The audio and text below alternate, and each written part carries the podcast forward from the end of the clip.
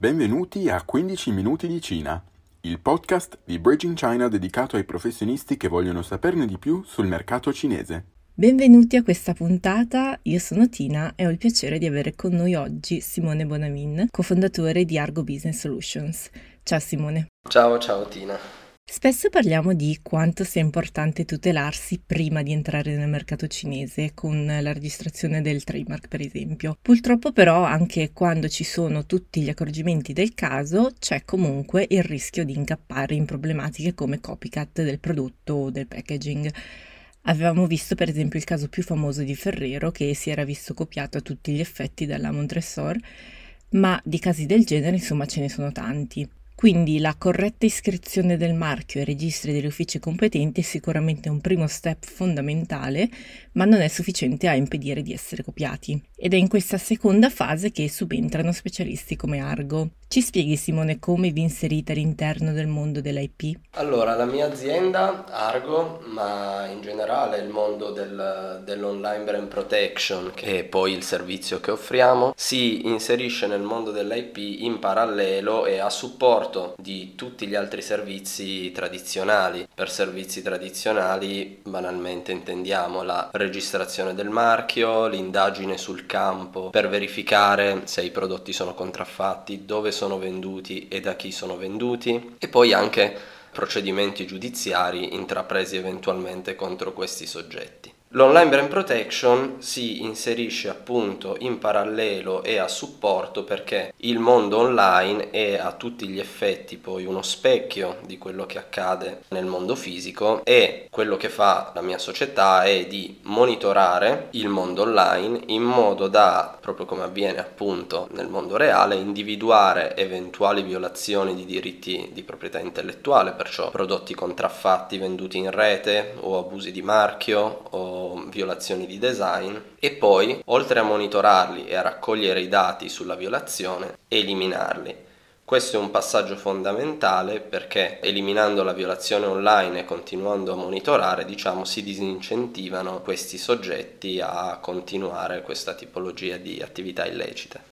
Quale potrebbe essere uno scenario classico di chi sottovaluta la protezione della proprietà intellettuale, cioè quali rischi va incontro nel concreto? Allora, ci capita molto spesso di intervenire in situazioni che si sono già aggravate nel corso del tempo. Diciamo che quello che ci troviamo davanti molte volte sono casistiche differenti che a volte si vanno a sommare. Ad esempio, la casistica più classica e quella della vendita di prodotti contraffatti. Perciò ad esempio in Cina sui principali marketplace come può essere Taobao si identificano per il determinato brand quando si va a effettuare un'attività di monitoraggio un grandissimo numero di falsi su cui poi si deve intervenire quando la situazione si è già aggravata. Diciamo che un altro aspetto di questa contraffazione è la replica del design che colpisce principalmente alcuni settori e alcune aziende che puntano molto sul design nei loro prodotti e nella loro brand identity. In questi casi, ad esempio, può capitare che magari il brand non accorgendosi delle violazioni pensa di non essere affatto colpito da questa problematica. Però una volta che il brand,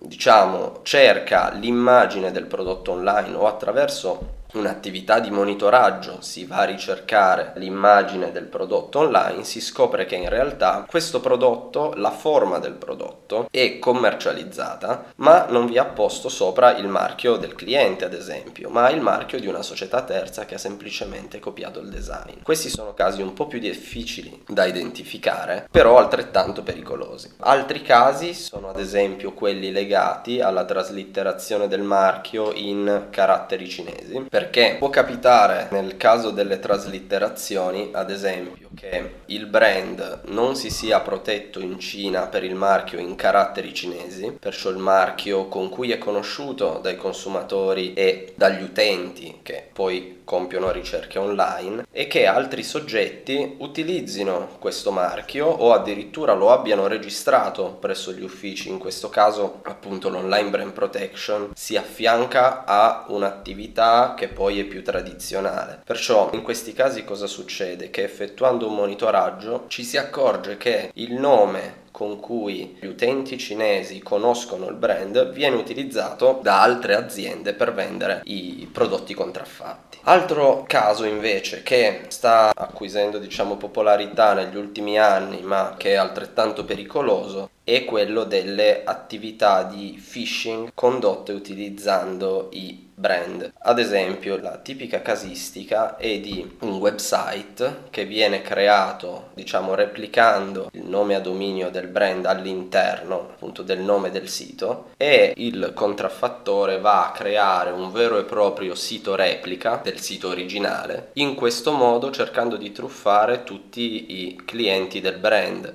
che attratti da sconti o post o pubblicità sui social capitano su questo sito, concludono acquisti pensando di trovarsi su un sito ufficiale e poi vengono truffati. Stiamo assistendo appunto negli ultimi anni a un grande aumento di questo tipo di violazioni che sono molto pericolose non solo da un punto di vista economico per i brand ma soprattutto da un punto di vista di reputazione perché tutti i clienti poi penseranno di essere capitati su un sito originale e si rivolgeranno diciamo al brand per ottenere maggiori informazioni sui loro acquisti scoprendo in un secondo momento solo di essere stati truffati.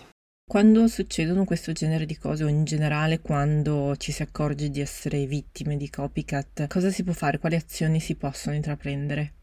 Ci sono diverse soluzioni che possono essere intraprese lato brand protection, perciò lato attività che si può fare online. La prima è la raccolta di informazioni, che è fondamentale poi per eventuali altre azioni nei confronti di questi soggetti, anche offline, diciamo. Perciò innanzitutto raccogliere informazioni e contestualizzarle in un ambiente online, perché molto spesso quando si individua un prodotto contraffatto non è soltanto soltanto quell'inserzione a essere presente online, ma molto probabilmente il problema è molto più esteso. Perciò la cosa principale è raccogliere le informazioni e poi contestualizzarle, inserirle in un quadro più ampio in modo da identificare quali sono i soggetti più pericolosi e se effettivamente il problema va affrontato in modo diverso rispetto alla rimozione del singolo contenuto online. Un secondo aspetto appunto è poi naturalmente quello della rimozione come si fa a rimuovere in tempi rapidi queste offerte? Perché internet cambia in continuazione. Diciamo che per rimuoverle ci sono dei sistemi che sono messi a punto dalle singole piattaforme di e-commerce che per legge una volta che ricevono notizia di una violazione devono rimuovere poi il contenuto illecito. Perciò le piattaforme di e-commerce solitamente o i provider di servizi web hanno dei sistemi interni e delle procedure per raccogliere queste segnalazioni. È molto efficiente questo sistema perché garantisce nel giro di pochissimi giorni, perciò tempi molto stretti, di ottenere la cancellazione dei contenuti che sono presenti online, così appunto eliminando la violazione da internet.